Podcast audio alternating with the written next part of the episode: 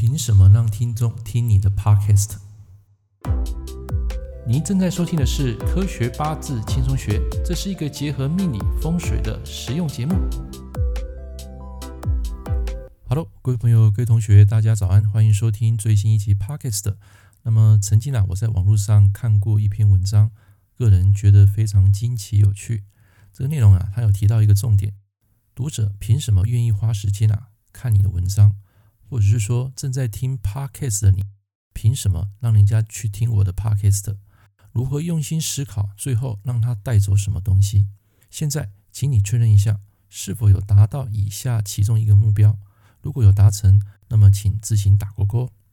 第一个就是让他回忆起一件事情；第二个就是让他学到一点小技巧；第三个就是让他能够感同身受；第四个让他忍不住看下去。第五个，让他拍案叫绝；第六个，点点点点，你们自己自行填空。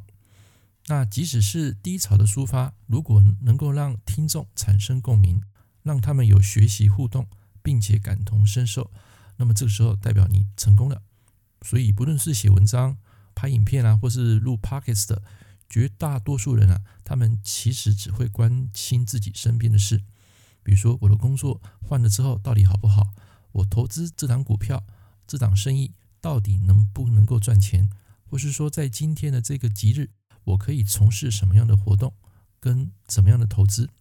当然，如果你能够录出一篇能够触动人内心的痛点，那就非常棒了。如果一篇文章还有一个 podcast 能够被广泛的宣传，并且阅读并转发，就是一件很棒的事。没有学过的人，可能对我以下的内容啊，可能不感什么兴趣。因为阴阳五行啊，干我什么屁事？但我想知道的是，我什么时候能够赚大钱？下一份工作换不换到底好吗？有否升迁的机会？交往的男女朋友什么时候适合结婚？什么时候会出现正缘？举个例子来说，工作上老板可能会给你很多的重责大任，你可能会觉得这个压力非常大。但有时这种重责大任啊，是一种助力，因为老板想借助你的能力来 test。并监视你的实力，但是你当下并不是这么想，你也许会认为怀疑啊，存心找茬。但事实上呢，世间万物之事啊，皆有一体两面。再比如说，一个八字里面啊，甲木是我的七煞，丁火是我的正印。那么在天干呢，你的日主是戊土。以前啊，我们总是认为甲木七煞一定可以打得到日主戊土。那现在啊，啊，我要修正一个观念，你会认为说这个丁火阴的嘛，基本上是帮不到这个日主的。因为大人打架，小孩得靠边站，对不对？但是在这边呢、啊，我要修正一个观念，就是大人打架，现在小孩却可以居中调和，不论这个小孩是阳的还是阴的，通通可以去化解。相信我说到这边，有一大票人啊，马上会知难而退。为什么？一，他可能不懂八字；第二个，关于戊土被修理，干我什么屁事，对不对？假如能够这样抛砖引玉啊，我相信你一定能够接受。所以，以下内容请耐心听完，尤其对学八字人可谓字字珠玑啊。我们说这个阴五行是一座小桥，它可以让打架的两个阳五行得以跨越彼此间的鸿沟。只要领悟这个道理，但假如有一天这座小桥受到洪水的冲垮，或者失去了支撑点，这个时候才是真正噩梦的开始。我再问你一次，你觉得如果有丁火在，甲木会克到戊土吗？答案是伤不到。但是甲木呢，他还会关注着戊土。一旦这个丁火不在，那日主就得自求多福了。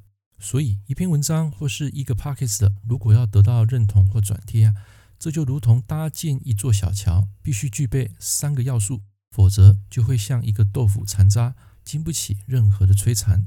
这三个要素包括：第一，捕捉人们的注意力，并进而着迷其中；第二，让人们做出期望行为的影响力。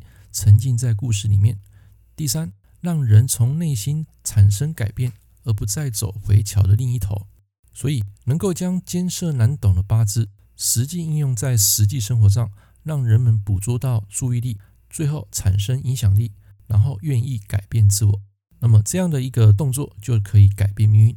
如何将专业说的平易近人，又能够令人身历其境、感同身受，以人为本，驱动创新？这的确需要一点功力，我们继续朝着这方面方向来努力。总结：不完美的人才能感受到人生惊奇有趣。每天啊，如果坐享头等舱啊，那么生命索然无味。